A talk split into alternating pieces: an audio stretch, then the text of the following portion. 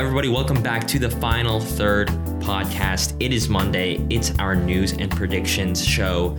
We are live from Jack's uh, uh, apartment bedroom right now. This is the Final Third, the number one podcast. That's a, a variety soccer soccer show. So yes, that's me, uh, AJ Tabura. I'm one of your co-hosts, fan of Minnesota United, West Ham United, and the U.S. national teams. And as I mentioned before, we are in Jack's bedroom. Jack, how are you feeling? Pretty good. And as always, I'm a fan of, you won't be able to see this, but I'm going to point it at all the flags in my room Chelsea Football Club, Minnesota United, the French national team, the Slovakian national team, and the U.S. national team. Yes, he has a bunch of flags of a bunch of different teams, a bunch of different countries in here, and it's a yeah, it's pretty pretty nice, Jack. We are in person, Yes. on campus. Mm-hmm. School is starting soon. How are you That's feeling not about? so fun. the rest of it's all good. yeah, yeah, okay. How are you feeling about a, you know, being in person, being here in a new place, a new apartment, and B, how are you feeling about classes starting this Tuesday? Oh, well, the first part is great, but my first class, unfortunately, is biology, which I had to take uh, because it's required, and I do not like biology. So we'll see how that goes. Hopefully, it goes okay. Are you taking because it's like required for your major? Nope, just required for liberal Right. arts Yes. uh, requirements, all that good stuff. All right. Well, all the all the best to you. All the best to all of our student listeners right now as they start their new school year. Uh, instead of you know doing homework, why don't you follow us on Twitter at Final Third Show? You could hear us tweet more, especially because you know I and Jack have been moving in for the past uh, couple weeks, so we haven't gotten the chance to really do too much tweeting. But obviously, as people have noticed, if you're following us at Final Third Show, we have been tweeting more because we're we're back. We're Yeah. back, baby. Al- alternatively, by the way, uh, you could listen to us while you do your homework. You know, multitask Oh, on yeah, there. There you go. We're not going to be held liable for any any uh, different responses, like uh, you know, or saying that we shouldn't do your homework, whatever, all that kind of stuff. Yeah, yeah, yeah. well, let's talk about soccer because that's why we're here.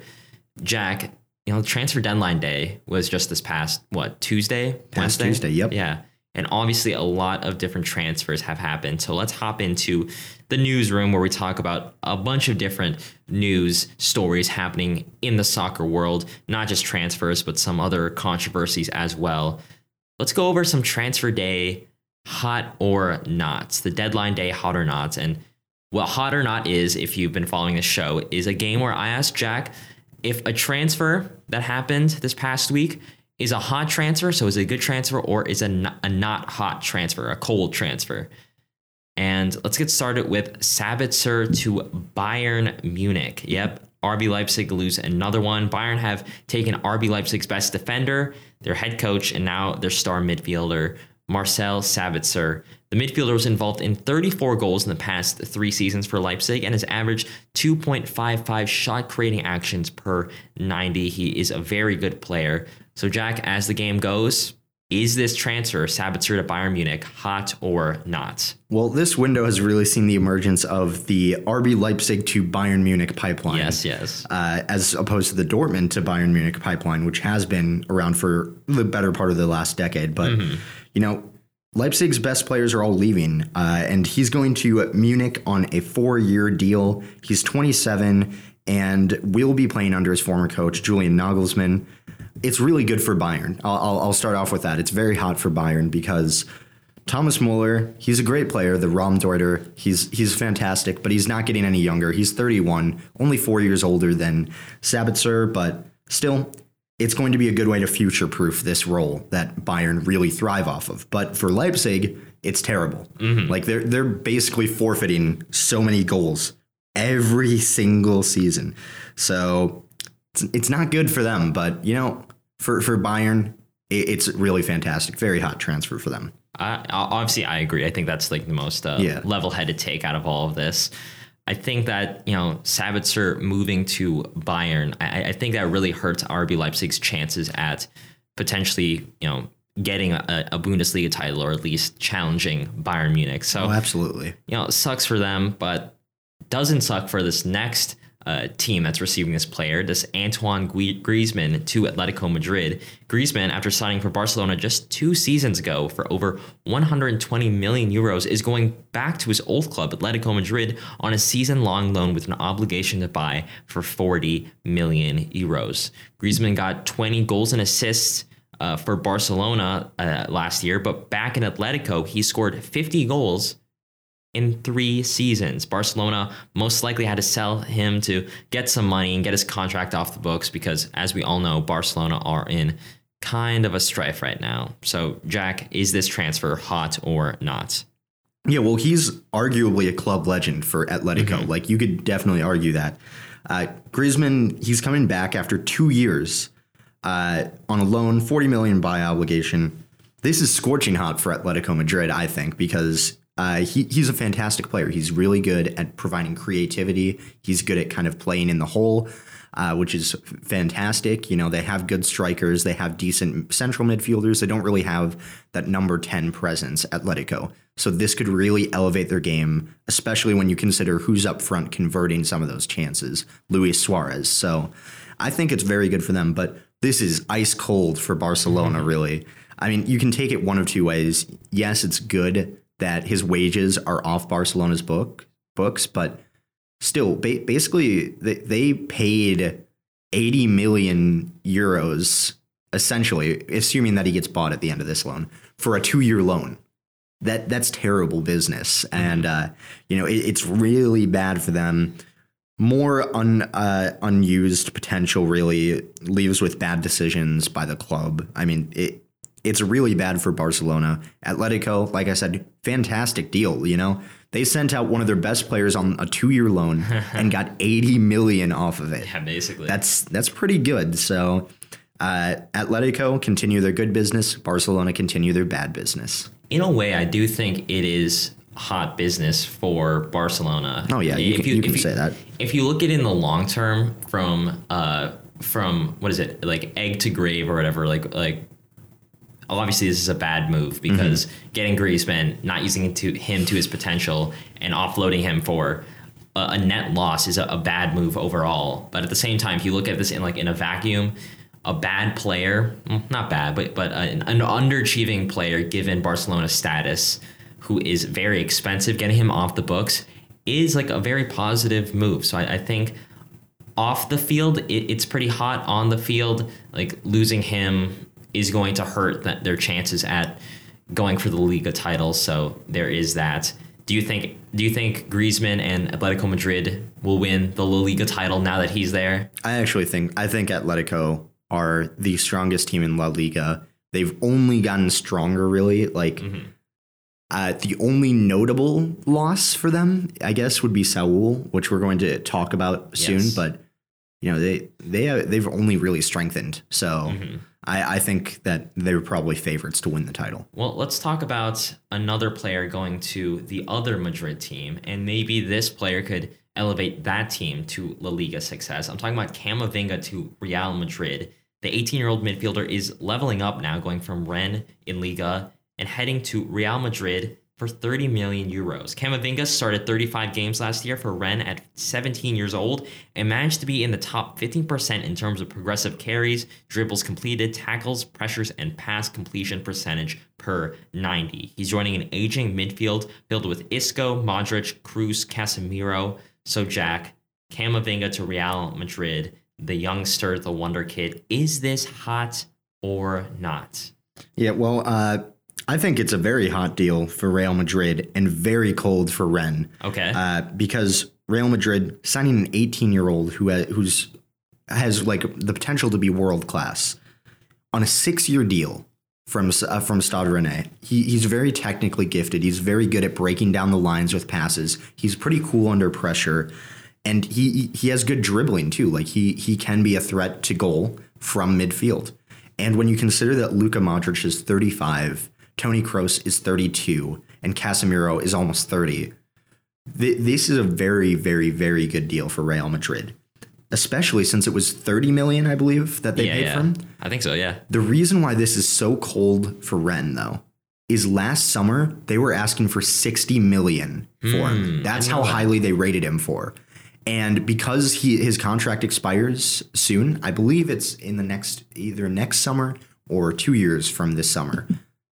He he would have gone for a lot less, and uh, like his value dropped significantly, and Real Madrid pounced. And Rennes, they they ended up in the Europa Conference League after being in the, the Champions League, losing out on some revenue there as well, having a terrible performance in the Champions League they were forced to sell him for a lot uh, a lot cheaper than they wanted him to, and they lost really their best player. Like they don't really have any other standout talents. I'd say Right. uh, really. So I think that this is terrible business for Rennes because they could have asked for so much more if it wasn't like you know the COVID market where prices are so much lower. But yeah, it, it's very bad for them. That that's really interesting. 'cause I I did not know about their price point last season. I had this as blazing hot before, but now I'm kind of I'm cooling on that. No no pun intended, I should say. Yeah. So yeah, I mean, when you look at it, they are losing someone that they were going to lose, but you know they could have asked for more. But Real Madrid, they're getting someone who's good on both sides of the ball. He's a great midfielder uh, who can add a lot to their attack. Uh, I think it was I think it was Reed who asked us because when, when I tweeted about this move when it happened, saying this is a really good move. Real Madrid are getting is like a world class player, a future world class player, and he asked me, "Well, is this someone who can contribute right now or later, and like in a couple years? Because he's only 18 right now." Mm-hmm. And yeah, I, I've been thinking about it, and I think my answer to that is it doesn't matter. Like it truly doesn't matter because a we ha- he's surrounded by world class players already, so it's not like he has any pressure to deliver right away. But at the same time, if he does, if their injury crisis continues, then he can step in and, you know, if he fails, if he doesn't, it doesn't matter because he's 18. They're going to still back him. So I think no matter what happens this season, his situation at Real Madrid is secure. And I think that's going to be good for his development. Well, I think he contributes right away. By Really? the way, yeah, because you know their midfield is old. They can't play as many minutes. They're in a lot of mm-hmm. competitions. Oh, yeah, yeah. They're- The Champions League, they were going to need players to fill in there, and also Camavinga. He actually set a record recently. He is the youngest player to ever play for the French national team Nice. since 1914. Like he he is a very large talent. Like he has he has incredible talent, mm-hmm. and I have no doubt that he can contribute right away. And you know what? I hate Real Madrid. I I, I really don't. But as a supporter of the French national team, he I, I think I, I I'm so excited to see what he can do because I know he can hit the ground running and do it. All right, I'm really excited to see that. Then I, I hope that he is a really good player because I, I I've been watching his highlights, I've been watching his games, and he is a very good talent. Maybe an understated talent is this next player, Emerson Royal to Tottenham Hotspur. Emerson Royal, after being celebrated as uh, pretty much a new signing, as he had been coming back from a long-term loan at Betis, he came back to Barcelona, and from loan, he uh, enjoyed success at Betis, that, that right back, getting them to sixth place last season. However, Barcelona then sold him to Tottenham Hotspur for 30 million euros. Emerson would go on to say that, quote, it hurt the way that Barca handled me. It's clear when they signed me, they thought of selling me. I left because I didn't want to stay and be sad at a club I loved. Ouch. You know, I, literally 29 days after he came back on loan, and uh, the, the president said, I, I we have like a hundred million dollar release clause on him. We hope he stays for many years. 29 days after that, he is shipped to uh, not exactly a, a- an upgrade compared to Barcelona to London. Still a good city, but you know, a bit more rain there. Jack, is this transfer hot or not? This could be a pretty uh, this could be a good deal. This has a lot of potential, but he he's generally better at attacking than defending. And the I know like uh, I've read articles saying, "Oh, he has good recovery pace." And there was an athletic article going all through this, but he very recently at, at like the very top levels, he makes a lot of poor decisions. And he he was completely at fault really for Getafe's equalizer against Barcelona, uh, the last game they played uh, before the international break. He got caught up the field because he was bombing forward, and he just got burned because he didn't step to the player right. And it, it really hurt Barcelona in that. So I think that his decision making is still a little bit suspect, Okay. which I, I'm not sure how much of an upgrade he is on Serge Aurier because they both have they're both kind of liable on the defensive form of stuff. They're both good in front of goal creating stuff like that and can score. Yeah, I, I'm I'm just not convinced that this is a, a true upgrade. I guess that I, I I know like there there's a there's stats saying he's a great player and I I I'm- I think he is, but Barcelona also valued him less than Sergi Roberto, which if if you ask any Barcelona fans about that, they would say that's the wrong choice because uh, you know like Sergio Roberto is not a great right back. Yeah. but I, I think that that could say a lot about about what they what they were doing here, and I think this at most this is a mild heat at most. Okay. that's what I'm gonna say. J- j- just a, a, a simmer or a rolling simmer, boil. yeah, a little simmer. say. Okay. Well, I, I I think this is if nothing else, it's hot for him because he's Oh, it's great for him. Yeah, he's he's going to a club that actually values him, and when you look at that. I, I, I think he's going to get playing time. Well, he will. No, nobody spends thirty million just to bench a player unless you're like City or something. yeah. So I, I Then well, they even they only they spend 50 million to bench players. Oh, yeah, that's true. Uh, so I, I think he, I think he will be in the long run okay.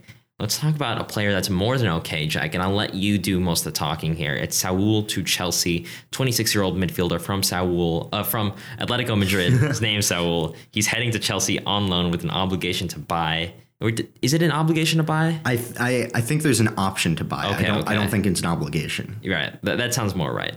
He's played a key role at Atletico Madrid the past couple of years, including their title winning season just last year. Jack, the Chelsea fan, there's a Chelsea flag right behind you.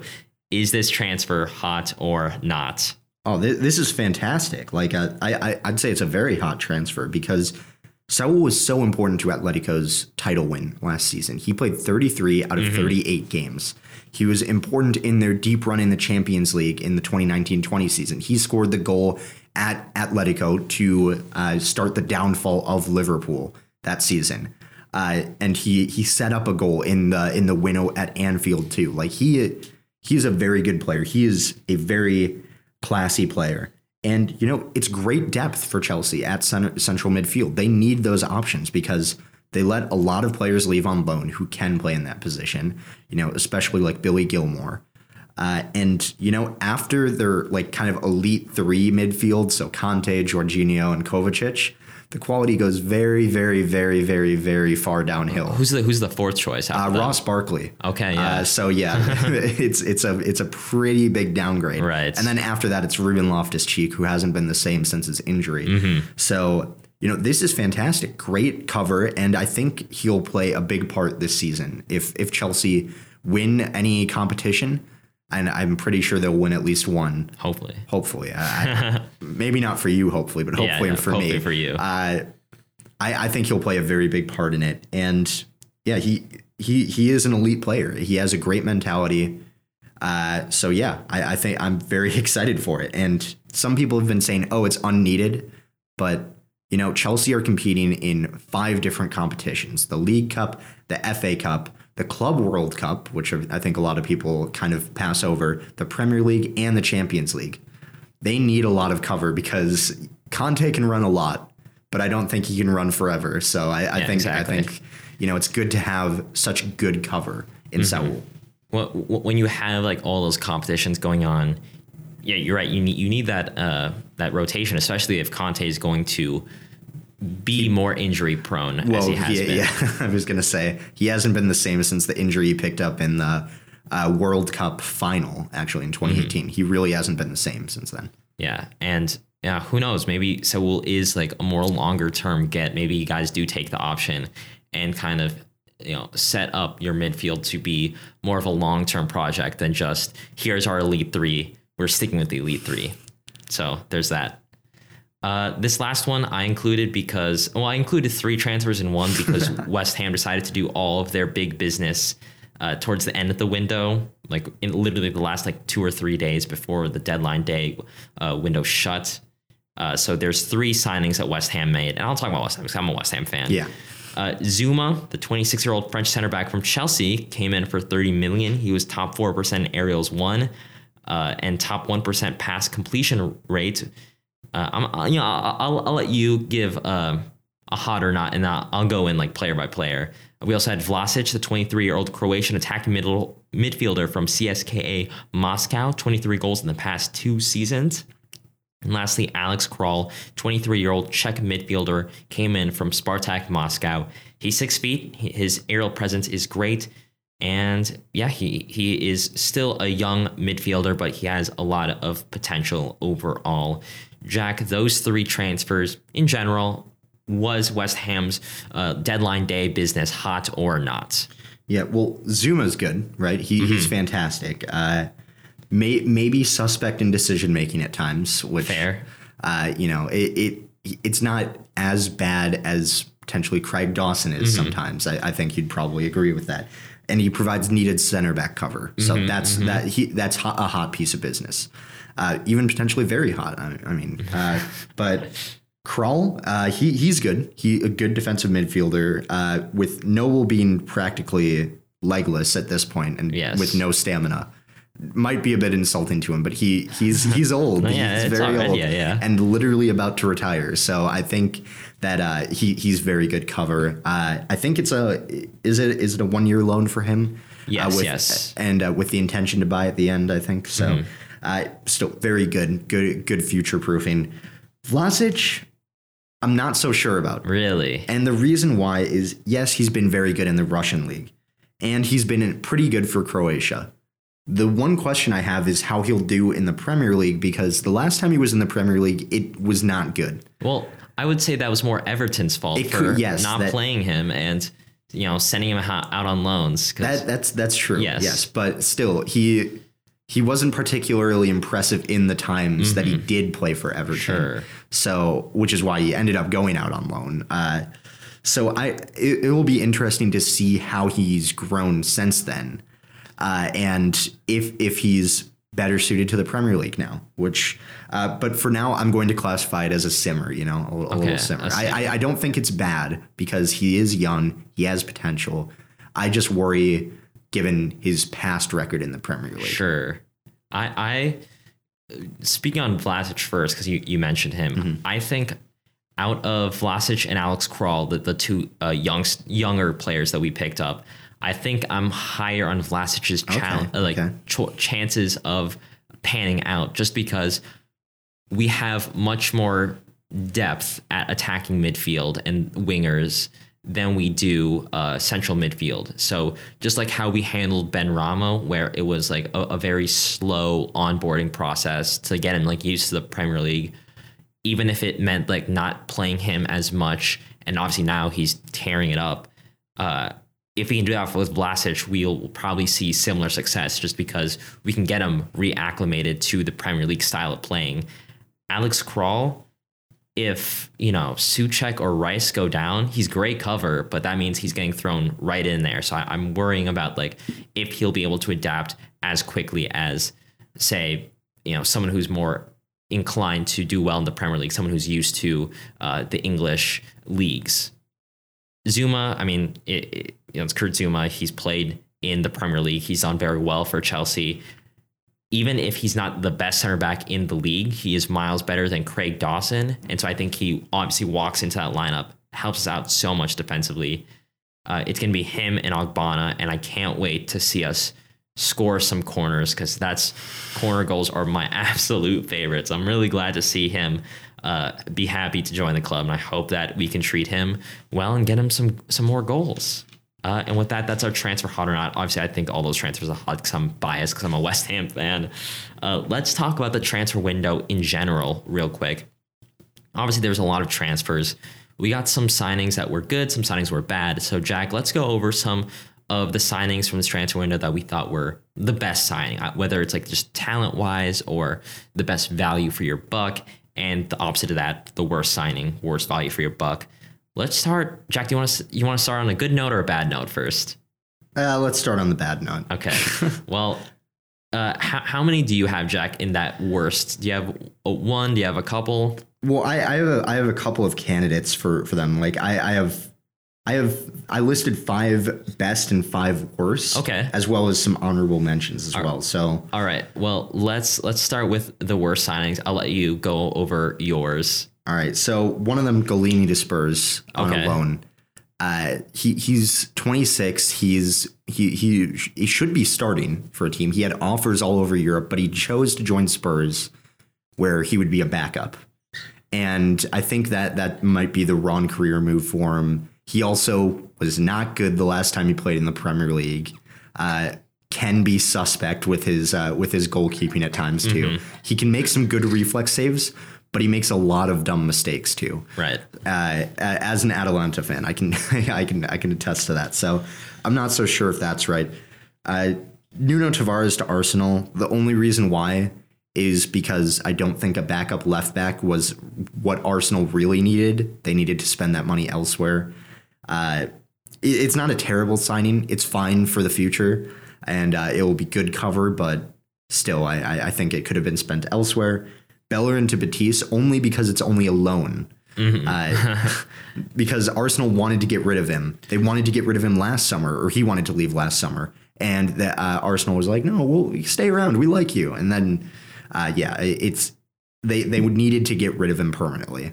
And also, uh, it's bad for Bellerin because he had Barcelona and Juventus calling for him last summer, Right. And he turned those down, and now he's going to Betis, which is so much of a downgrade. so, uh, from at least uh, Barcelona and Juventus, uh, I also have uh, Luuk De Jong to Barcelona. He's not. he- Interesting. he's okay for Sevilla, not fantastic Mm-hmm, or sure. anything. Uh, and it's a loan. I, I don't think he's like you know a, a replacement for like Messi or anything. And also, Bar- Barcelona have signed so many strikers this summer. I don't even know what they're trying to do if they're going to play like seven strikers Sure, at this point. yeah.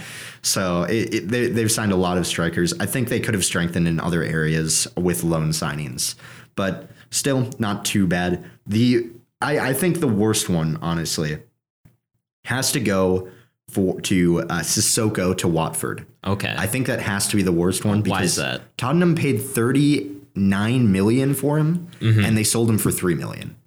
That is terrible value for money. And also his market value is 15 million. Hmm. They were so desperate to get rid of him and only Watford would take him for 3 million. That's the best deal they could get for a player that that, you know, is not terrible.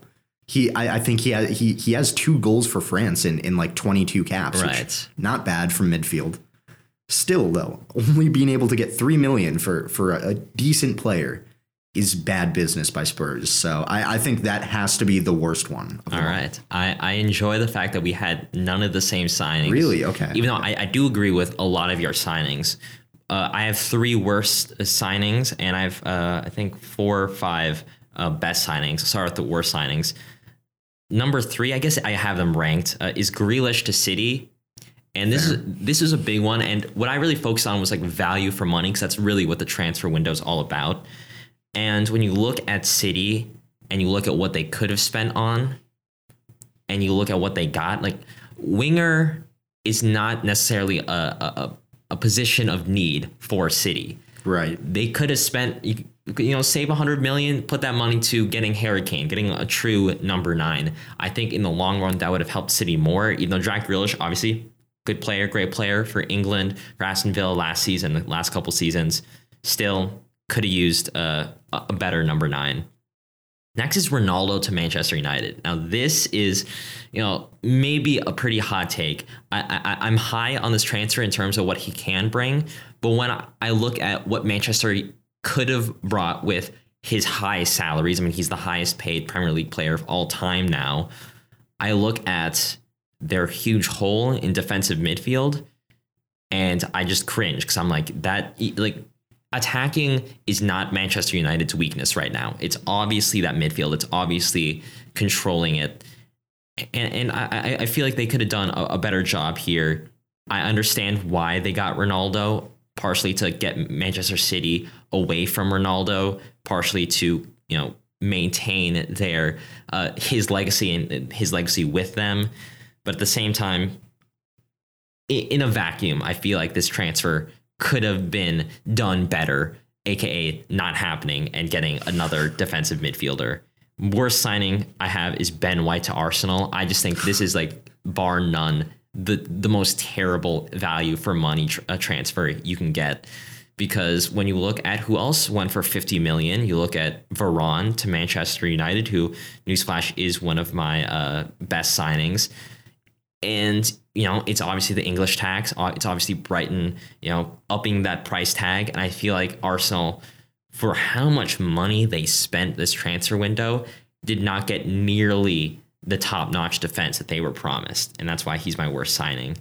Jack, your best signings, what were they? Well, first of all, Ben White is a good shout. I f- I can't believe I forgot Yeah. about him. Uh, but number one for me for best has to be Messi to PSG on a free. That's good. That, that it has to be. That's that for value for money. Yeah, and that's better than Ronaldo to Manchester United Oh, for sure. because when you look at who they had before, no offense to the likes of I don't know Di Maria or whatever, it's obvious that Messi is markedly better than uh, say who, whoever is going to be on the wing or in front for Manchester or United. Mauro Icardi, you know, Yeah, uh, exactly. Mauro Icardi. Uh, but that is the best value for money. Mm-hmm. Like y- there is no transfer that was better value for money than Messi going to PSG for free and taking a salary reduction to play there. Like that that that is incredible. Great business by PSG. Uh, I am concerned about the sports washing element of, of it for Qatar. Yeah, so yeah, oh, there- obviously. there's a little bit of that, but still, it, it is a good signing. I can't deny that. That's my number one. Second, I have Lukaku to Chelsea because okay. value for money. I personally think Lukaku last season was a better striker than Harry Kane.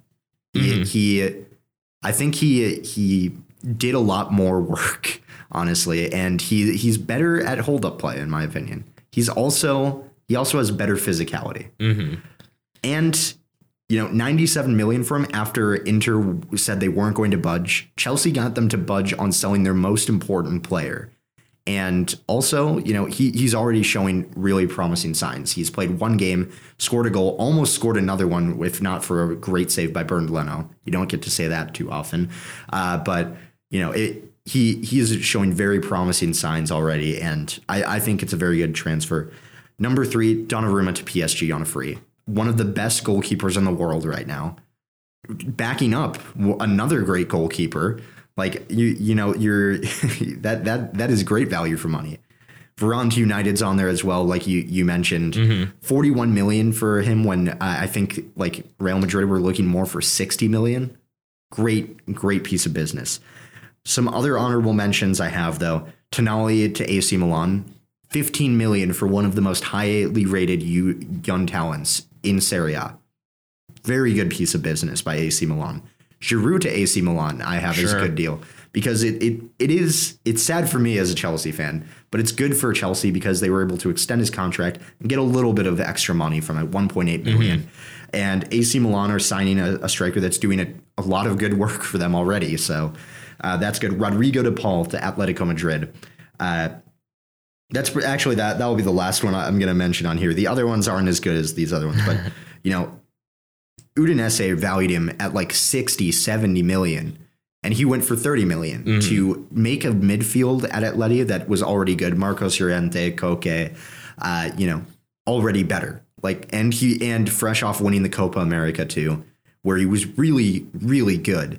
You know, I, I think that it it shows really promising signs for Atletico. All right, cool. Uh, I have a couple too. I, I have some repeat ones. I'll, I'll go in order from five to one.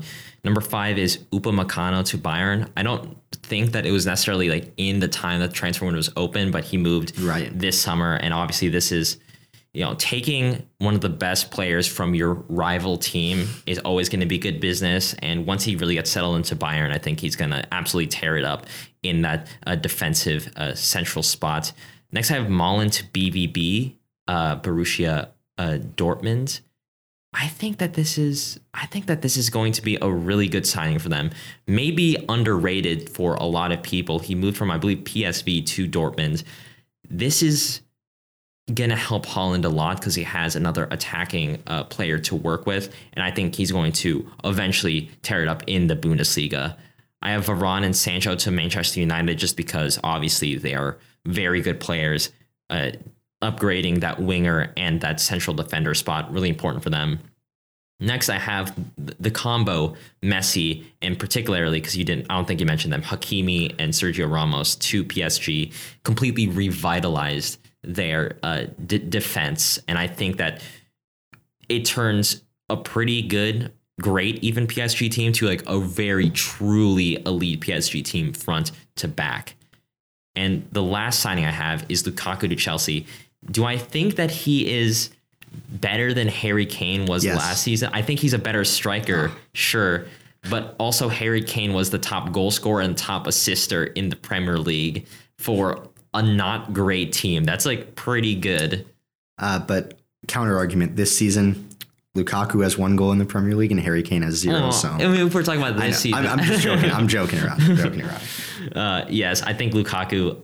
See, the thing about Lukaku is that it's not just good value for your money, even though they spent a lot of money. So um, I'm not going to talk about that. Then I'm going to talk more about this completes the Chelsea team, Exactly. and I think more than any other transfer, it is the most like important for this team transfer. Because yes, like getting players that you were uh, in a position of weakness, that's important. Lukaku is the last player that Chelsea needed in order to potentially win multiple trophies this season. So I think he is the best signing of this window. Sorry, Ronaldo. Sorry, Messi. Sorry, everybody else. That's how I see it. Jack, we have one more transfer news. If you, unless you have something to say, Rick, real quick. Uh, I mean, I was going to say the I was going to mention Hakimi as an honorable mention. Okay. I'm also not as high on Ramos as you are. I think. I, I think that it's not the best signing because he's Okay. he's kind of old, very injury prone recently, and also I don't think he's actually that big of an upgrade to their defense. kind of a hot take. All right. Marquinhos and Kimpembe are good. well, at least he's a good penalty taker. True. All right. True. Let's Better on. than Mbappe. That's oh man. Cries in French. Yeah. Uh, well, I don't know what to say to that. Other than uh, you have some transfer news to lay on us. This is Filip Kostic. Kostic. Kostic, yeah. Some transfer drama there. I have no idea what this is, other than I saw the word emails a lot, and that gave me a tip that this was some pretty big news. Jack, what happened there? Yeah, well, Filip Kostic, we've talked a lot about transfers that did happen. Time to talk about one that didn't happen. And uh, so he, he's been a great servant for his club, Eintracht Frankfurt. He's been one of their most important players, and he's been pushing for a move this summer. He wanted to move to Lazio, Lazio wanted to sign him, and it seemed all good. However, there was some nefarious actions at work in which Eintracht Frankfurt provided a fake email to that to uh, Lazio in order to keep him because that is what that that is how determined they were to keep a hold of him. And you know, uh, this is according to Italian journalist Gianluca Di Marzio. Uh, Frankfurt intentionally gave Lazio the wrong email address to contact them, so they didn't have to tell Kostic a bid had been made for him. So when Lazio sent their first offer, it never reached them. So Kostic's agent eventually found out about this and was understandably upset. Uh, he, he was furious and has not shown up for training since. So it seems like a pretty bad thing, uh, a pretty bad occurrence. Lazio did send another offer to the correct email address, but Frankfurt rejected it and never told Kostic that bid was made.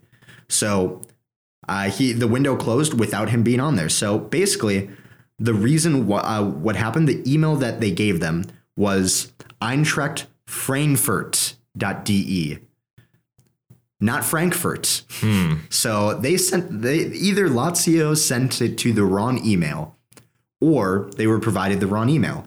And given given that there's a few sources saying that it's the wrong email and that's what happened, I, I I'm I'm feeling like that might be what happened with this. And Frankfurt, they've lost a lot of good players, Andre Silva especially. Yeah, great player. So you know they were probably desperate to keep at least one goal threat uh, at their club. So I it, I feel like this might be something they did, but if they did, it's scummy without Right. a doubt because he deserves to go to a place where he was wanted and where he wanted to go, and especially after he's done such great things for Frankfurt, getting them into European competition again. I, I think it's I think it's really bad, regardless of how you look at it. Even if uh, even if they didn't sabotage the email thing, not telling him that that second bid had been made, that's terrible. that's something that if you if you do that like in football manager the like the player will just refuse to play for you and get That's mad at that's you. what's happening. He he uh, refused to play against Arminia Bielefeld. He's refusing to show up for training, and I, I feel really bad for him because Lazio were asked about this. The, their uh, manager or not manager, their like front office guy. I don't remember his Sure. name, uh, but. He, they were asked, "Are you going to try and pursue him in January?" And they said, "Unfortunately, it looks like we're not Yeah, going to be able to." that's so tough. So he That's so missed tough. his his opportunity that he wanted to go to. I don't know who wants to go to Lazio by on their own accords, but apparently he did. and yeah, it, it, it- it sucks for him. And you know, I, I think Frankfurt they could put themselves in danger of kind of scaring off other players from Right. wanting to transfer there because they're going to be like, oh, that's the club that sabotaged their own player's career. I don't want to go there. So, Mm. yeah. I don't know. That's that's very tough. I have nothing else to add other than, hey, don't do that. Don't do that. that's not nice. Uh, well, we have one more news piece before we go into just some uh, minor, smaller stories. Jack, this is Brazil versus Argentina. We ha- we predicted this last week, and uh, it didn't happen. It didn't happen for uh, one big reason. Are you familiar with with what happened? Yes, I am. I, I haven't seen the video, but I've heard a lot about it so far. Yes, it, this is fresh, hot off the presses. This literally happened a couple hours before we started recording. Let's talk about what happened with Brazil versus Argentina. Or, as I like to say, Brazil versus Argentina, gone wrong. Six minutes into the World Cup qualifier between these two countries, Brazilian health officials stormed the field and suspended the match. From what we know, it's because the four Argentinian players that play in the Premier League, Buendia, Martinez, Romero, and Lo Celso, did not complete the mandatory two week quarantine mandated for travelers from the UK going to Brazil. The EPL and the CBF, which is uh, Brazil's, you know, FA, had an agreement for these players to play, but not an agreement with the Brazilian Health Authority. The authorities warned the CBF, the AFA, the Argentinian Football Association, and CONMEBOL of this, but were ignored on all accounts. At least according to them, this is all like what I'm about to say is all from the Brazilian health officials for a variety of reasons. Take that with a pinch of salt, right? They also allege that the four Argentinian players falsified their immigration forms, saying that they did not pass through any banned countries, including the UK, even though that's markedly false, and were actively avoiding the government officials to avoid deportation. In fact, the AFA reportedly locked their locker room doors to stop any officials from interfering with their game plan. Now, those four players are facing deportation. We literally saw four players get deported live on national TV while they were playing a football match. In fact, according to the Brazilian officials, the four players were told to stay at their hotels, do their quarantine, but Argentina obviously did not comply. But on the other side, because this is like a he said, she said, what Argentina is saying, they're alleging that they were told, they were never told that they couldn't play. They were told that they could play by everyone that they talked to, and that nobody ever notified them of any issues. So who do we believe? The answer is nobody, not at least for a little bit. I don't even think we're going to get a real quick answer until probably this episode comes out. Maybe all this is old news because something did come out, but from what we see, it brings into question. There's a lot of questions you could ask here. A, why did everyone ignore what the Brazilian health officials were saying? Why didn't the officials do three minutes of research to find out which EPL players were on the Argentinian team so they could be like, hey, Romero, uh, wait a minute, I know who you are. Obviously, you're lying. Or better yet, why did the CBF, you know, not do anything if it's going to affect the game that they are controlling? And not to get too tinfoil hat, but why is Brazil caring about COVID now when obviously their uh, you know, prime minister, president, whatever, and the rest of the country's uh, government officials haven't been?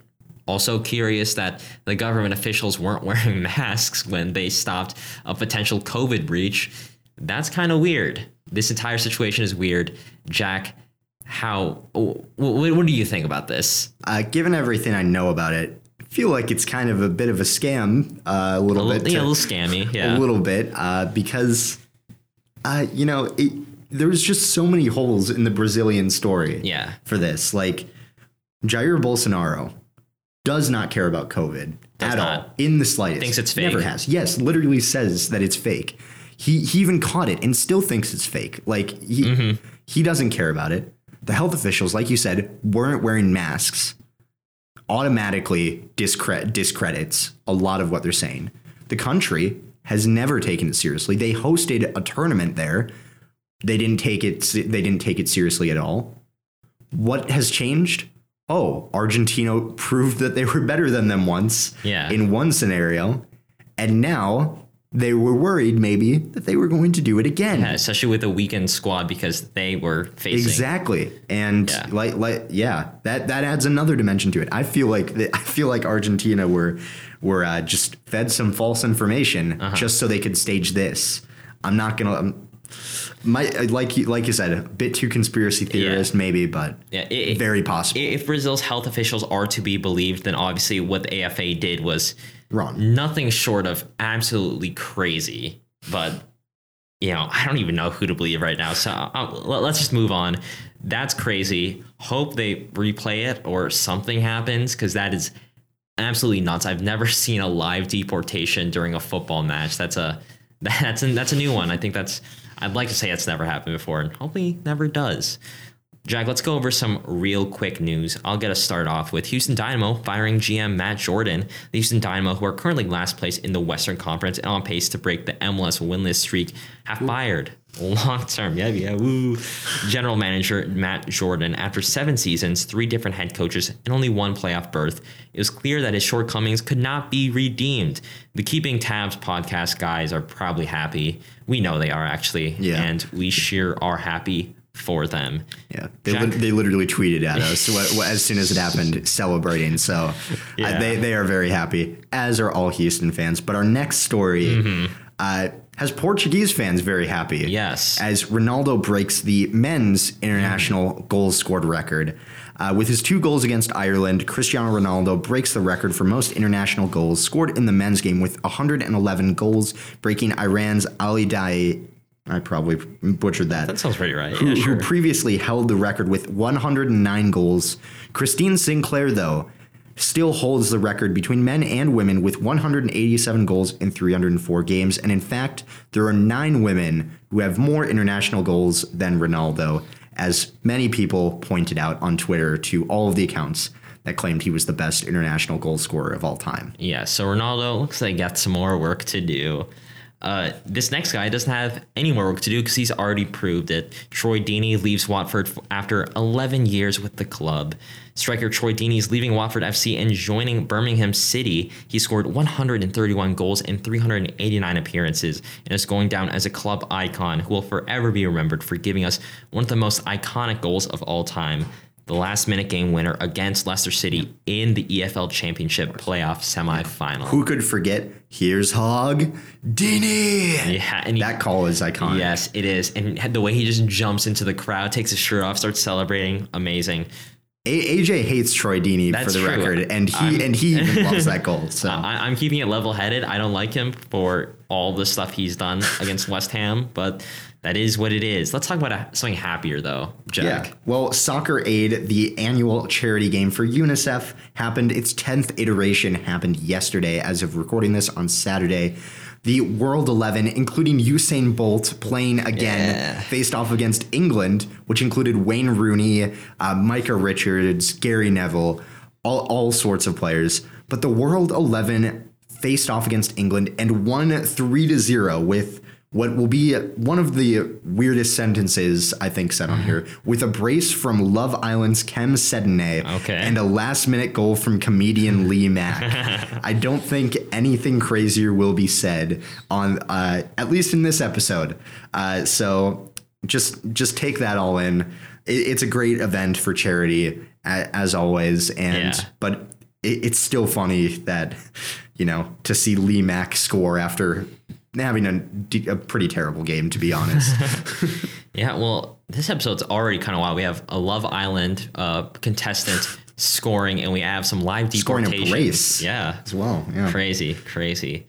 Let's go into the U.S. men's national team corner. We are recording this right before the Canada game. We're actually going to watch the Canada game together. But I thought we talked about the El Salvador game, and after the, the Canada game, we talk about the Canada game. Uh, El Salvador ended up as a 0 0 draw. U.S. men's national team uh, to take care of business on Thursday, weren't able to do that. But there's a lot of factors that led to this draw, a lot of things to take away. We can look at El Salvador and the great game plan they had thanks to a USA great Hugo Perez, their head coach. El Salvador was really able to soak up pressure while at the same time continually bother the USA defense. We can also look at individual mistakes. Dest and Aaronson, even Sargent did not look ready for CONCACAF. It seemed almost like they were mentally rattled, unable to cope with the pressure, leading to some pretty bad giveaways in decision making. Our finishing in general was especially dire from Sargent and others. Sometimes it was purely unforced errors, just lacked the polish on and off the ball. A lot of things can be done better there. We can look towards the fact that Pulisic is the person on this roster that has the most World Cup qualifying caps, highlighting the inexperience that this squad has in CONCACAF World Cup qualifying, a problem that obviously solves itself when you play just more and more games. We can look to Berhalter's tactical mistakes, particularly in my opinion, playing Aaronson as a number 8 instead of Reyna or an Acosta, eh, someone who would either add more to uh, an already dynamic attack Reyna, or at the very least, boss the midfield like Acosta. Picking Aaronson meant that our midfield was kind of overloaded at times, as he didn't really add much to either side of the ball. We can especially look towards the fact that we were playing in El Salvador, away in El Salvador. The USA has only ever won eight away games in the final round of World Cup qualifying. No matter who it is, it's a hard game playing in Central America. You know, we can look at all these different facts to see why we only got a 0-0 draw.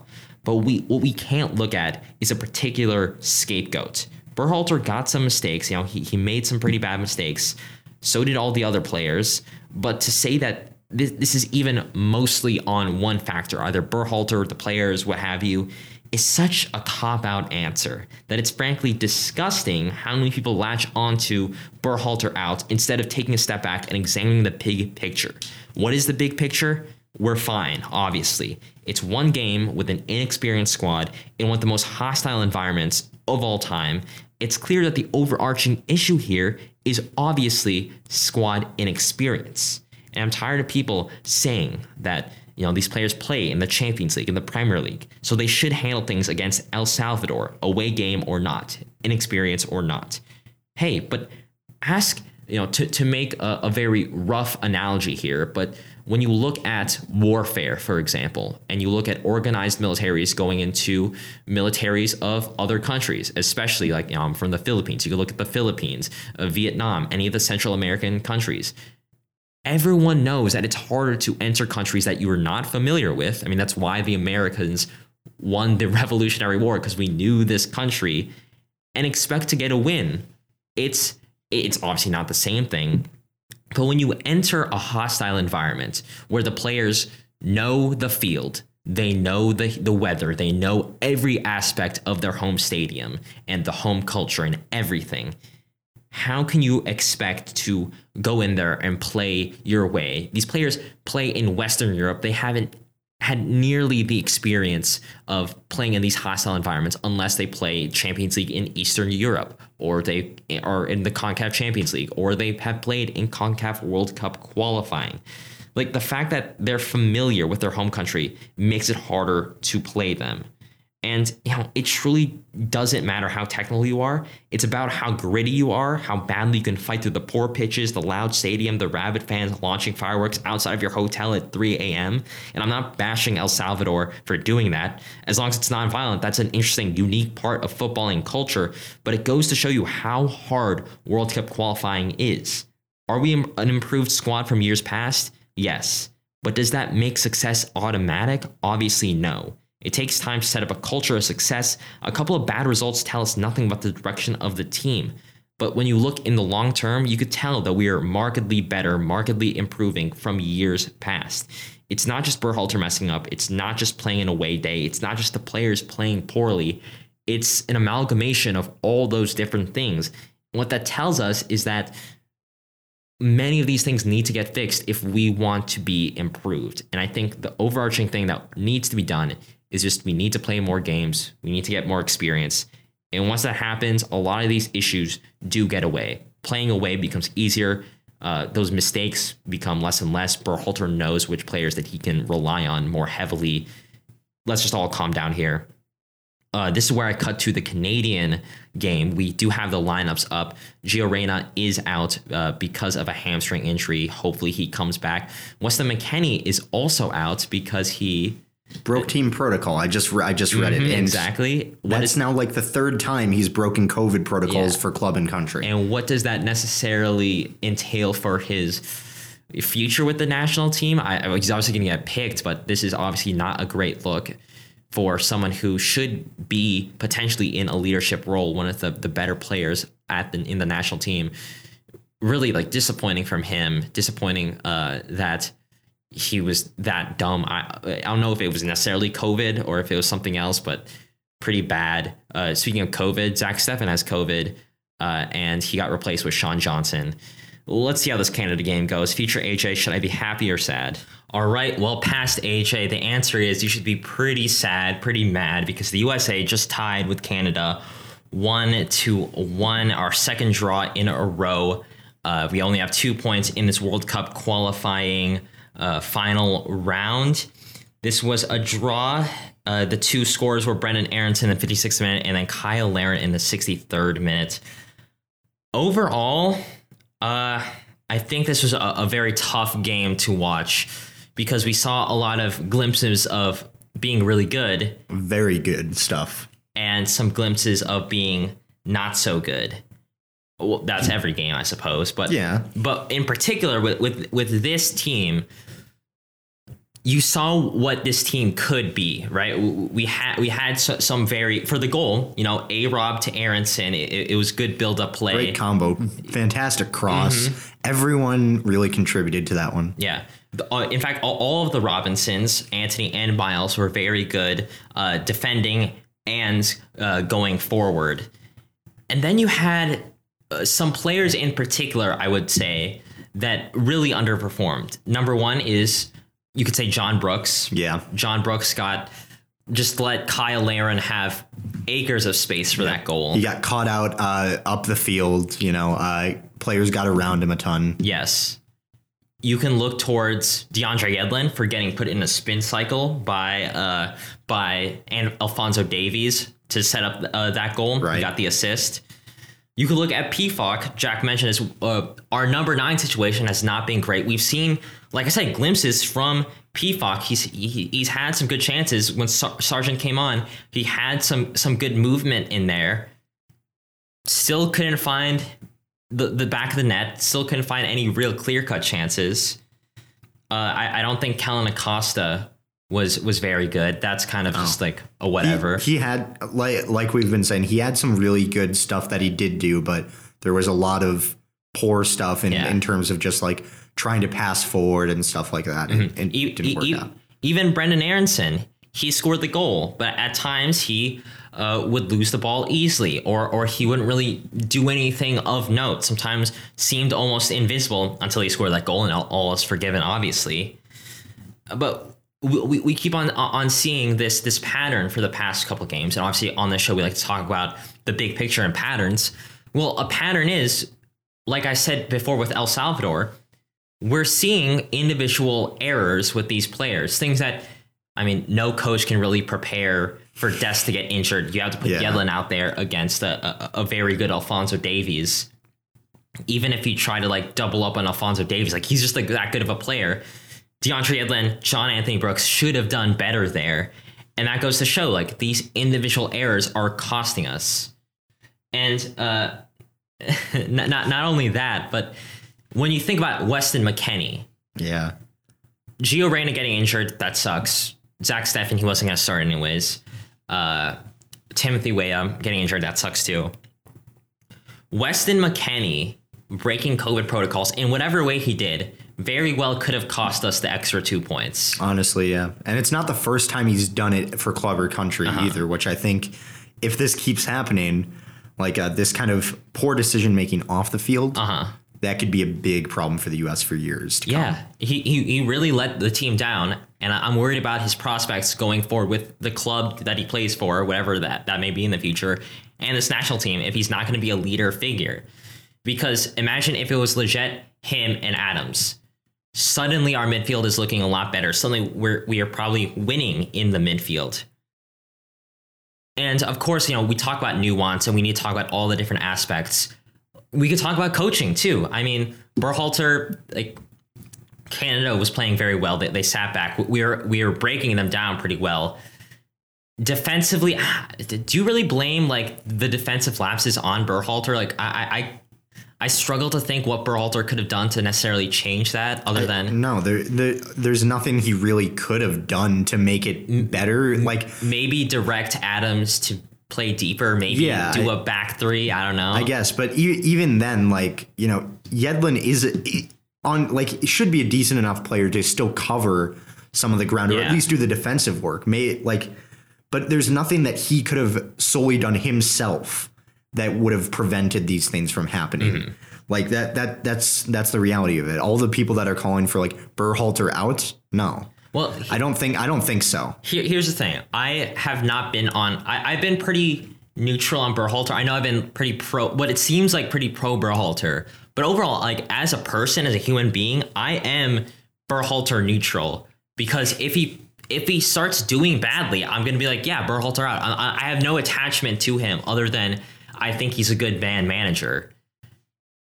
If uh, here's the thing, like e- even if he doesn't perform super well against Honduras, uh, the pros and cons of letting him go at this point are is very tough. He he proved that he could be good because of the tournaments, right? And obviously, why would you fire him after a tournament? Why would you fire him after After winning two tournaments in yeah, exactly. E- even with the friendlies, even with the friendlies back in 2019, like it, it th- there hasn't been a great point there to fire Greg yet. And I, I think even if he doesn't, per- even even the team doesn't perform well against Honduras, I think that might be a bit premature. But now we're getting to the point where if we fire him before the World Cup, that also kind of throws a wrench in everything at the same time, I, I think if if October goes badly, obviously there's no choice but to to fire him. But at the same time, like I was saying before, he won two trophies. The guys like playing for him. These are two tough draws.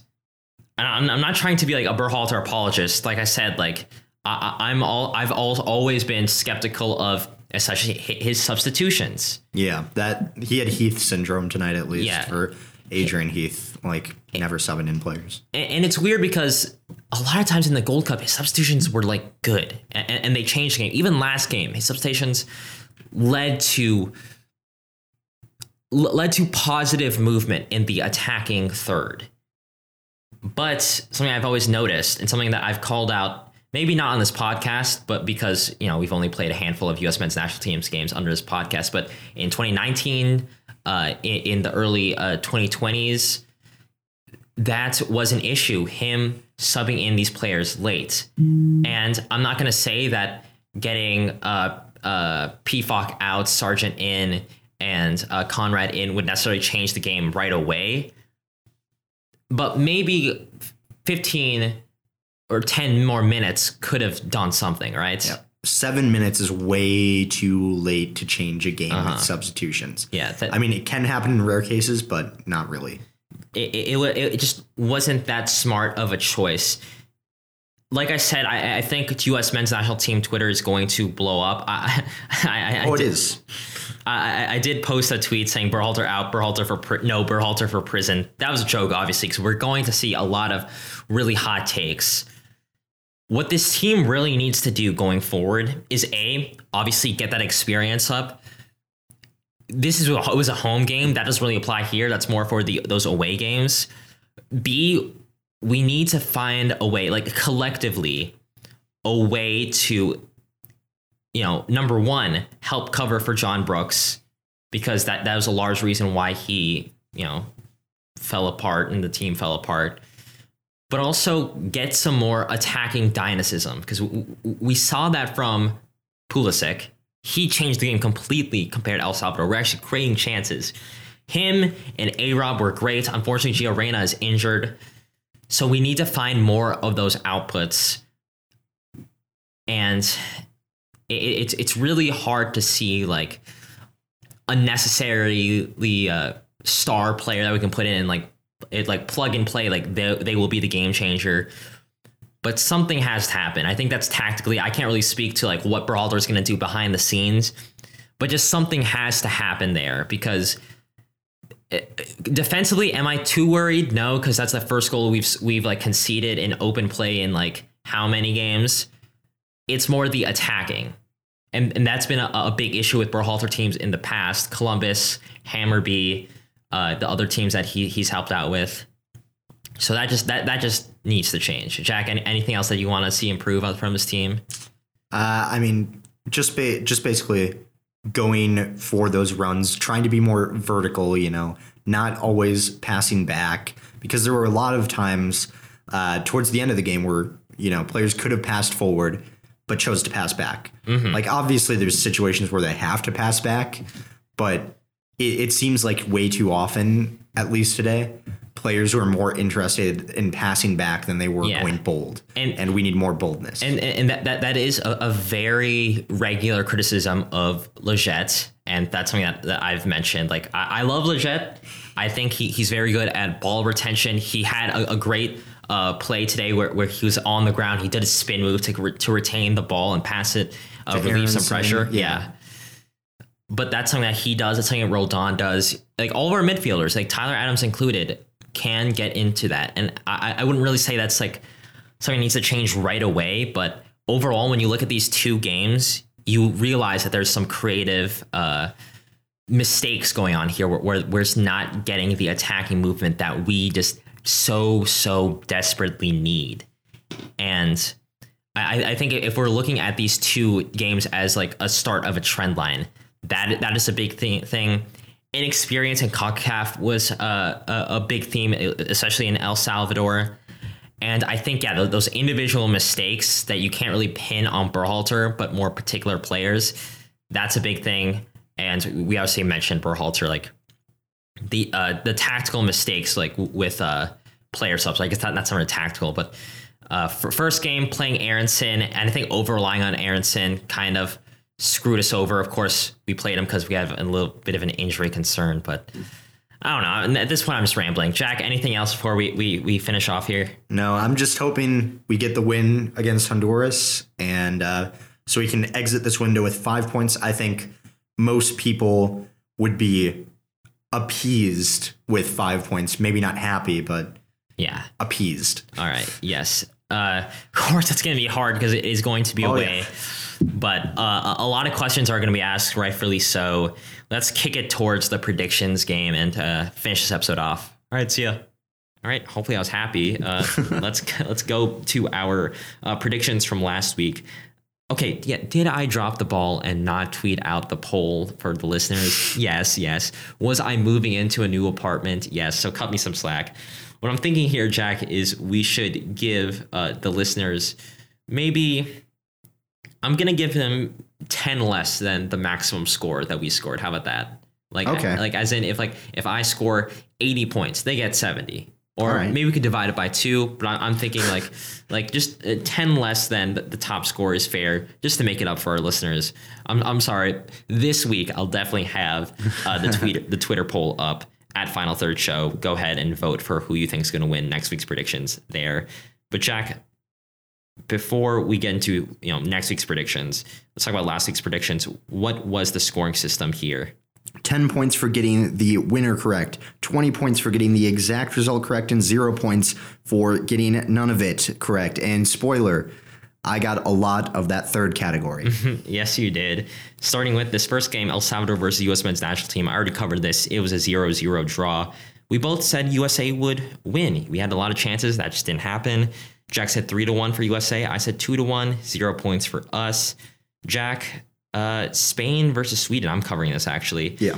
we both knew the defensive advantage Sweden had, but little did we know about their offensive advantage. As always, Spain were the better team on paper, so they had the possession 75%, the XG 2.12, and the passing 6.92 compared to Sweden's 1.82. Yet were wasteful with their chances. Sweden were deadly on the counter and scored two unanswered goals through Isak and Claesson the first goal, coming just one minute after Car- Carlos Soler scored for Spain in the fifth minute. We both thought this would be a draw because heck, that's what it's been for the past couple meetings for these guys. Jack said zero zero, zero points for him. I got at least a little bit close, one to one for zero points as well. Jack, let's talk about France now. You're wearing a France sweatshirt. How did Ukraine versus France go? Uh, it made me angry. I'll, t- I'll say that much. Uh, real real quick. I, I I watched this game after I got back from the Minnesota State Fair. A great, wonderful, joyous occasion, and I was met with sadness immediately uh, because France were terrible in this game. Like not not I'm not going to sugarcoat it at all. They were terrible. They they were completely they they just seemed totally out out of it for this game. They yes, they had the possession. Yes, they had the expected goals. Yes, they had more shots and chances created. But they were they wasted every single chance. First of all, Ukraine scored first. Shaparenkov scored in the 44th minute to ensure that Ukraine went into the halftime ahead. And somehow Martial was the one who scored for France. Uh, barely, he barely got it over the line uh, from about one meter out, maybe. Uh, Piatov almost scooped it out of the net, but it just wasn't good enough from France. Uh, Griezmann and Pogba, Tchouameni had a decent uh, showing. Rabiot was okay, but our defense was bad. Zouma was not good. Digne was good, or was not good. Dubois was not good. Coman was not good. Lloris was bad. He should have done better with that Shaparenkov goal. This now makes it five draws in a row for France. Yikes. And to, some of those draws are completely respectable. Some of them are. They're against uh, Portugal. A draw against them is fine, but drawing against Hungary, Switzerland, Bosnia and Herzegovina, and Ukraine. That's unexcusable. I'm honestly Deschamps out at, at this point. Uh, real, real, just uh, because he is waste. He's wasting this talent of this French team. He is wasting the talent that they undoubtedly have. Uh, but eno- enough ranting about France. enough making me uh, upset. I'm going to get upset at the next one too. Uh, I guessed one to four for France. Deschamps let me down again. I should have guessed a draw, uh, so I get zero point. AJ guessed a draw. He he saw the trends coming. He guessed the exact correct correct score, a one-one draw. So he'll get Yeah. twenty points from that. And since you know my, my trend for believing in my teams, you probably guessed how the scoring went for this next one Slovakia versus Croatia. Honestly, Slovakia were super unlucky to not win this game. They had the expected goals on them. They had 1.64 to 0.72 expected goals. They had more shots, more chances created, more big chances. They they were uh, they were far they, they were far better for most of this game. But Croatia struck at the very end in the last five minutes. Brozovic scored from outside of the area after uh, Slovakia did not clear a corner very well and scored to make it one to zero. Unfortunately, Slovakia they did try at the end uh, to get. So they actually had two good shots on target after they after they uh, after they took the lead. Croatia, but they couldn't summon up enough attacking prowess to do any damage. And unfortunately, that means that my 1 0 win for Slovakia, if only I'd predicted the other way and wasn't blinded by faith, uh, I would have gotten some points, but zero points for me. AJ went with the favorites. Didn't get 20 points. He has 3 to 1 for Croatia. He'll take 10 points, though. Yes, I will, and we'll actually take no points for Brazil versus Argentina, as we said. it didn't bef- happen. As we said before, a couple of deportations got in the way of that. Jack said two to zero. I said two to one. Uh, obviously, we get no points for that. So how this ends, Jack, is terrible. is it is you did get For the me. worst possible score. You got Yeah. zero points from those four games. I got 30 points. Not great, but it is actually tied for the, the best result so far this season. As we promised, uh, we're going to take the top score, subtract by 10 to give the listeners the score because I messed up. They get 20 points, Jack. And so, do you know what that brings our total tally up to this season? I have no clue.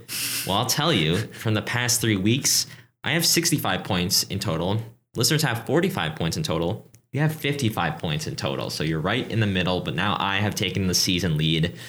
It just takes one week where you get zero points for it's all Nowhere to go but wrong. up. Yeah. Nowhere to go but up from, for, this week. Well, you can also go sideways. You can get zero points Uh, again next let's week. let's not let's not do that. I, I hope not.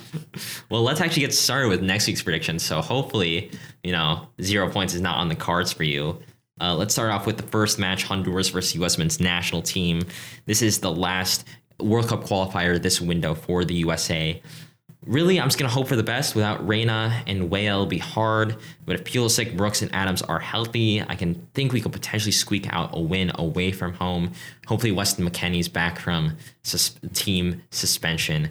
I'm gonna go with a really gutsy 1 0 win where we all get happy or inevitably we still get pretty angry. That's just how U.S. men's national team Twitter works. Jack, what do you see this ending as? I, I had a 1-0 win for the U.S. men's national team, but I'll, I'll go for a 2-1 win because I don't want to have the same score. Uh, that that's gonna bite me, I know, uh, because uh, Concacaf will Concacaf. Uh, Honduras is a tough place to play, but the last time they played, it was a 1-0 win for the U.S. I I'll, I'll, I'm just gonna hope. Uh, Pulisic is going is is hopefully not going to get injured this game against Canada, and he'll be playing, so I, I think he'll be fine. Yeah, and hopefully, hopefully all you guys will uh, participate with us in this Twitter poll that I hopefully do tweet out uh, at Final Third Show. Just uh, wait for either Monday or Tuesday, and I'll tweet out uh, a, a quick poll for you to fill out these next uh, five games uh, to to see who who the fans think will win those games. Uh, the next match is Leicester City versus Manchester City, uh, a Community Shield rematch in the Premier League. Jack, who's taking this? Well, the Foxes haven't performed well against City at home and have not won there since 2018. That's a pretty bad home record against uh, City, and I honestly think it will be the same again. Um, I'm gonna say I'm gonna say a two-one uh, road win for the Citizens there. Uh, you know, I, I think it's possible. I uh, obviously agree with you because I had a one and two as well. I just think that City are in such good form. They did lose like a pretty a pretty tight game with Tottenham, but since then they've destroyed two relegation candidates, Arsenal and Norwich, each five to nil. Oh no! and Leicester's defense is a huge question mark. They've conceded a goal to Norwich and conceded four goals to West Ham. Evans, Bertrand, Pereira, Vestergaard, Justin, Fofana are injured or just coming back from injury. That's not a recipe for success. So I'm going to upgrade my two to one to a three to one for Manchester City. Jack RB Leipzig, uh, Leipzig, yep, versus Bayern Munich. This is in the Bundesliga. I'll start this one out. Although neither team is on top right now, these are the two preseason front runners and very well could be the teams featured as contenders later on in the season. To me, it comes down to the transfer market. Bayern strengthened themselves by weakening Leipzig. They took obviously Sabitzer and Upamecano, but Leipzig just in general faced a net loss in talent. Yes, they brought in Moriba and uh, Andre Silva, but like I said before, they lost Sabitzer, Upamecano, uh, Konate to Liverpool, and their star head coach. And it's hurt them so far this season. They've lost against teams that they should have beaten before. Bayern have scored nine in their last three league games, and I see them winning again pretty handedly. I'm going one to three for Bayern Munich. Jack, what about you? Yeah, well, four out of the last six of these games between them have ended in draws. Okay. But Leipzig, like you said, very weak. They've lost pretty much all of their best talent. Like, I mean, yes, there are still good players there, but very a, a, a lot less than before. Mm-hmm. Bayern is very strong. I, I think Bayern will do it. I'm going to say two to zero. I, I I really think that uh, you know it would be really poetic too if Upamecano and uh, Sabitzer were the two that got the goals. it would be so poetic, but I, I'm not going to go as far as to predict that. All right. Well, hopefully we, we've all agreed on the, the, the same uh, the, the same results here. So maybe this next game we can disagree. And this is Manchester United versus Newcastle United. Ooh, how, I don't think we're going to disagree. yeah. We, we obviously have a a, a, Wilson hat trick, 3-0 for Newcastle, right? No, a Joe Willock hat trick. Oh, okay. Yeah. Okay. That actually might be a little bit more uh, likely, I suppose. You know, Wilson's a, a fine striker. But the reason why I picked this and not another uh, matchup is because this is Ronaldo's first match back with Manchester United. Jack, who is winning this? I'm guessing it's not actually Newcastle. Yeah, well, uh, Newcastle haven't won at Old Trafford since Sir Alex Ferguson was still managing Wow. United. So let, let's to put that like that. Just just think about that for a second. It's not a good place for them to play. If it was at St James Park, I would give them a chance of getting a draw, maybe.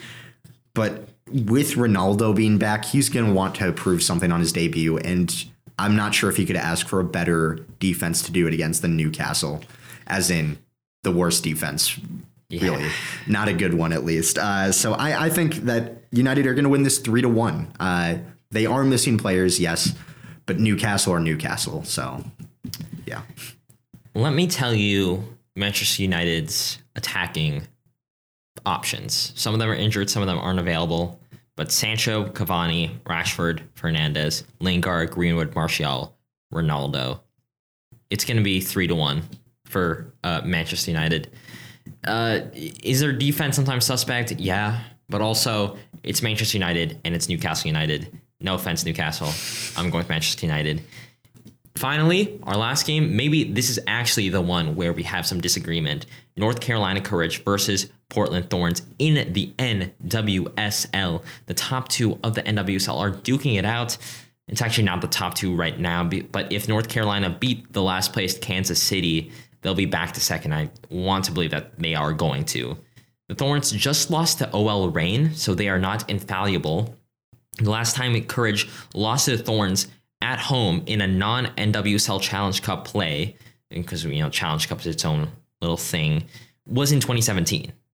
Listen, when you got guys or girls rather like Lynn Williams, Debinha, Amy Rodriguez, all in pretty good form, that's a scary team. Yes, they lost Abby Dahlkemper to a trade, but this is still a really great team. The Thorns, to their credit, have another amazing team who have done pretty well going on a very long undefeated uh, streak before losing to OL Reign. But they have Crystal Dunn, Christine Sinclair, even some uh, smaller options like Simone Charley, Sophia Smith, and going back to great options in defense in midfield, Becky Sauerbrunn and Lindsey Horan. For any other team that they play, that's absolutely a wrap.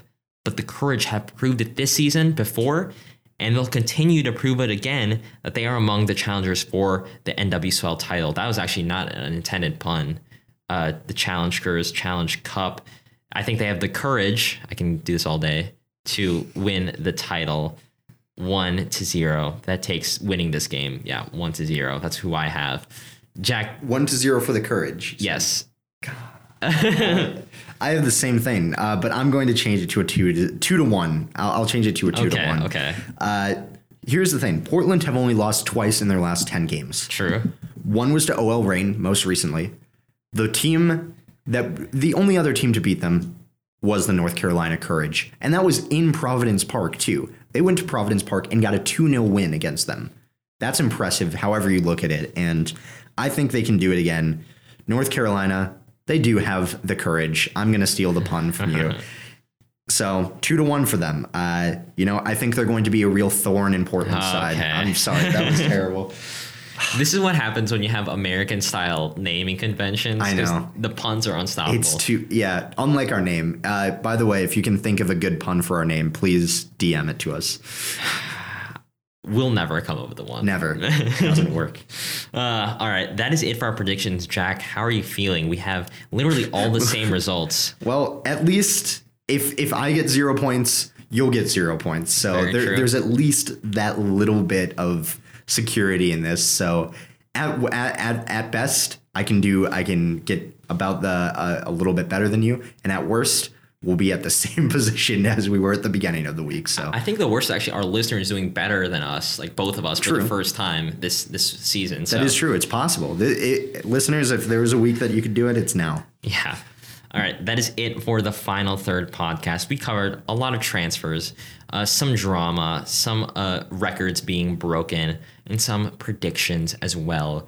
Jack, where can people find us on the social media? at Final Third Show on Twitter and Instagram. Uh, we're way more active on Twitter. You can find polls for predictions on there. You can find uh, hot takes, cold takes, good takes, bad takes. Uh, it's like one fish, two fish, you know, all, of, all of that kind of stuff. But, uh, you know, check it out on there uh, and give us a follow, give us some likes, retweets. You know, those are appreciated. Yeah. Also, uh, follow us on whatever podcasting platform you listen to us on, whether it's Apple Podcasts, Spotify, uh, Podcast Addict, what have you. Always appreciate that. Also appreciate the fact that, you know, if you leave a review, that would mean the world to us. We read out any five star reviews. So if you want a free shout out, go ahead and do that. Go ahead and tell your friend that you enjoy the show. Tell your dad even that you enjoy the show. I'm sure he would love to hear about the transfer window that just expired. And yeah, we'll see you guys this Thursday for a Champions League themed deep dive. And same time, same place for our news and predictions episode next Monday. See ya. Bye for now.